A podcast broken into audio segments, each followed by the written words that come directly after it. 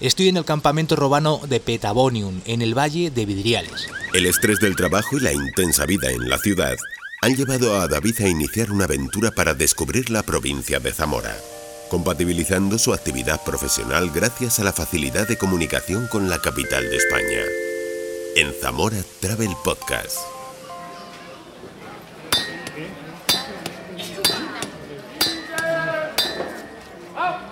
Si existiera una máquina del tiempo en la que viajar 2000 años atrás, este sería el ambiente que me rodearía. Estoy en el campamento robano de Petabonium, en el valle de Vidriales. El punto de partida del recorrido de unos 30 kilómetros que nos va a acercar a algunos de los puntos que conforman la ruta arqueológica de los valles. Las ruinas del campamento romano de Petabonium están ubicadas a día de hoy dentro del término municipal de Rosinos de Vidriales y ocupan algo más de 17 hectáreas. En torno al año 20 a.C. permaneció asentada en este campamento la Legio Décima Gémina. En ese tiempo realizaban tareas de control, pacificación, administración del territorio y entrenamiento de personas reclutadas en el entorno. Francisco José conoce bien este espacio y su historia. Obviamente la implicación que supuso el asentamiento romano en el siglo I a.C. de una legión completa de unos 5.000 soldados en un valle donde anteriormente estaba o que, anteriormente estaba habitado por Astures, pues supuso un cambio notable en toda la estructura no solamente social, sino incluso física y paisajística de la zona porque imagínate, 5.000 soldados pues necesitan alimentarse, necesitaban materiales para construir el campamento, construyeron las propias, una vía que iba desde Astúrica Augusta hasta Brácara Augusta, entonces también cambiaron los medios de comunicación y cambiaron incluso la, como te digo, la, estructura física del valle. Los bosques probablemente fueron talados para la construcción de estas primeras empalizadas en donde habitaron estos soldados. Y también hubo un cambio muy notable pues, en el asentamiento de toda una población que venía en torno a estos soldados, que también necesitaban pues, un montón de recursos que tenían que, que, aprovechar y que ser eh, cogidos de, de, todos estos valles. A través de las investigaciones arqueológicas realizadas, se sabe que en Petabonium hubo dos campamentos militares superpuestos y que además de la Legio décima Gémina, también fue lugar de asentamiento para el ala segunda Flavia. Después de calentar comenzamos a pedalear. Hemos decidido seguir la ruta marcada en Wikiloc por Petrusco, que nos sugiere dirigirnos por una carretera con poco tránsito hacia Villaobispo y Granucillo, para ser testigos directos de la existencia de las huellas del Neolítico en esta zona. Un espacio rehabilitado y utilizado como sepulcro entre 4.000 y 3.500 años antes de Cristo. Pues nos vamos tranquilamente 30 siglos más atrás. Nos vamos a un asentamiento probablemente neolítico, puesto que los dólmenes son de, de, esa época, y en donde pues, los vestigios que han quedado son unos, unos dólmenes funerarios donde se hacían los enterramientos a estos, a estos habitantes que, bueno, probablemente unos primeros habitantes de estos valles muy, cercas, muy cerca de los ríos y muy cerca de las sierras, que aprovechaban también estos recursos y que curiosamente construyeron unas, unas construcciones contemporáneas a las, a las, a las pirámides de Egipto, pero infinitamente más modestas para enterrar a sus muertos, que eran los, que eran los dólmenes. El conjunto funerario de las Peñezuelas se complementa con otros que hay en la zona y que en algunos casos sirvieron como tumbas colectivas a los antiguos pobladores, que oficiaban sus ritos mortuorios depositando utensilios como vasijas, collares o cerámicas que se han encontrado en las tumbas hoy rehabilitadas. Todos están, eh, digamos, rehabilitados. ¿eh? Había partes de los ortostatos que estaban colocados y otra serie de ellos que se colocaron posteriormente para, que, bueno, pues para ser visitados y para, en muchos casos para que no se deterioraran más de lo que estaban. Tanto el de San Adrián como el de las Peñezuelas, como el Casetón de los Moros en Arrabalde, como el de Morales del Rey, todos ellos han sido eh, digamos, habilitados para la visita y reconstruidos. Incluso el que tú comentas de San Adrián, eh, el túmulo que hay alrededor de los ortostatos, pues también ha sido, ha sido estructurado pues para que se vea exactamente cómo, era, cómo eran los dólmenes, ¿no? para ver pues, que el visitante llegue y se lleve una, una impresión mucho más, más fehaciente de lo que realmente es, la, es el yacimiento.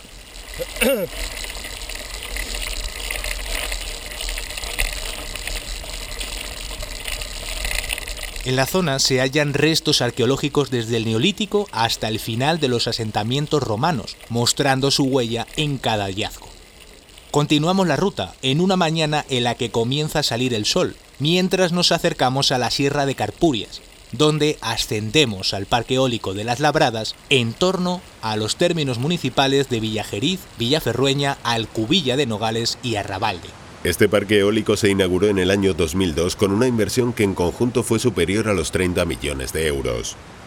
El desarrollo de esta infraestructura incluyó el compromiso por parte de la empresa promotora de recuperar el patrimonio histórico del emplazamiento, concretándose en actuaciones arqueológicas para la consolidación y acondicionamiento de la muralla oriental del Castro Astur de las Labradas. Dos hallazgos muy importantes constituyen el tesoro de Arrabalde, el primero de ellos tuvo lugar en el año 1980 y siete años más tarde se encontró el segundo de estos tesoros que pueden verse en el Museo de Zamora, donde coincidí con un grupo de escolares que realizaban una visita. Arrabalde es un asentamiento prerromano de Astures Superati, o sea, quiere decir que era una tribu que se fue, que estaba ubicada allí en ese castro y que a la llegada también de estos, de estos romanos en el siglo I, pues fueron aglutinando toda una serie de poblados o pequeños asentamientos de Astures que había por el entorno, haciendo un, un, campamento, un pueblo, Astur, muchísimo más grande. De hecho, hay dos murallas, eso quiere decir que el campamento tuvo que ser, vamos, el, el castro, el, el asentamiento Astur tuvo que ser ampliado probablemente por ese motivo, por, por la afluencia de esa gente. Es decir, a más gente necesitamos ampliar nuestro, nuestra protección y cada vez más grande. Eh, estamos hablando de palabras mayores porque es un asentamiento enorme. Se cree que había en torno a 1.500 personas aquí asentadas. Entonces, bueno, es uno de los castros de interior más interesantes de la península ibérica, de, de Pocastur. si nos vamos a, a la costa, pues nos vamos a encontrar también castros muy grandes, ¿no? Pero de interior es uno de los más notables. Y, claro, el tesoro también nos da, eh, nos, da muchísima información de, qué es lo que existió en ese castro. Eh, nos da la información de los grandes orfebres que eran, de los materiales que utilizaban, de cómo los utilizaban y su calidad en la, en la utilización así que también como pues, uno de los tesoros que tenía monedas, pues también nos da la información de saber con quién establecían comercio.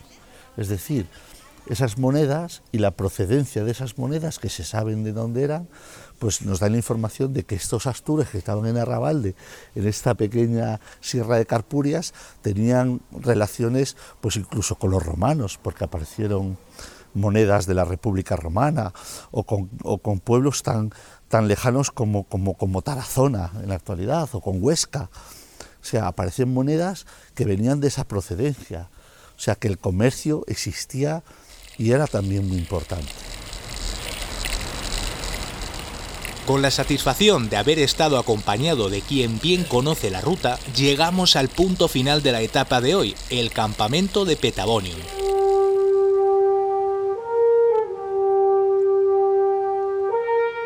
Soy consciente de que piso un territorio en el que permanecen las huellas de nuestros antepasados. En torno a este, una ciudad que pudo ocupar alrededor de 90 hectáreas y sobre la que Francisco José me cuenta cómo pudo ser la vida hace más de 2.200 años. La, la, Cárnava, esa, esa ciudad que se formaba en torno al campamento, un poco pues para suministrar las necesidades de estos soldados. Imagínate, en un momento determinado podría haber 5.000 soldados ahí metidos y en el caso de la Legio Décima, 4.500, 5.000 soldados aproximadamente, que necesitaban un montón de cosas, no solamente físicas, sino psicológicas y, bueno, pues amatorias incluso, ¿no? Entonces necesitaban, necesitaban mm, que la gente les suministrara eso. Obviamente había gente que, se lo suministraba, campesinos, agricultores, cantinas, eh, eh, tiendas de alimentación, no, como las conocemos ahora, pero muy similares, ¿no? Y entonces eh, ese pueblo asentado en el entorno, pues, pues claro, también dejó su vestigio ahí. Muchas de las fincas que están en torno al campamento, pues bueno, pues incluso bastante alejadas al campamento, pues eh, bueno, pues observas cómo aparecen después de los años de, agricultura, pues cómo aparecen piedras o que aparecen fragmentos de cerámica, bueno, sin ningún, obviamente sin ningún valor, eh, digamos, eh, económico, sino un valor informativo. Es decir, pues aquí hay cerámica de, origen romano, eso quiere decir que hubo un asentamiento romano en esta zona. Y, se puede observar, se puede observar en, el entorno de las fincas, porque claro, independientemente de todo, pues claro, el asentamiento estuvo ahí.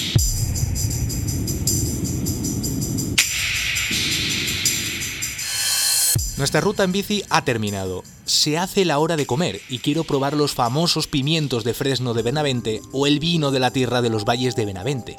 Son muchos los detalles de la ruta arqueológica y muchas las incógnitas que me quedan por descubrir con la ayuda de Francisco José. Pues no, no, se tienen unos datos, no se tienen unos datos exactos de a ver, la estructura del ejército sí lo sabemos, porque es muy similar en todos los sitios. La estructura de una legión está clara, son 10 cohortes, la primera era doble, aparte de una serie de tropas auxiliares, etcétera, etcétera.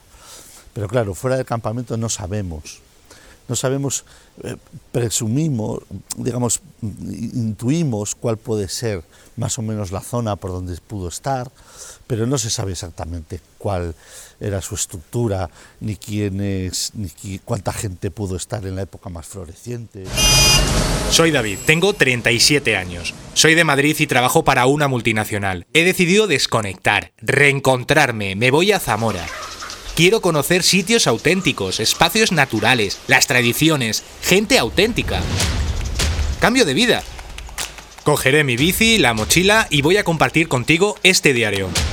Zamora Travel Podcast, una iniciativa del Patronato de Turismo de la Diputación Provincial de Zamora.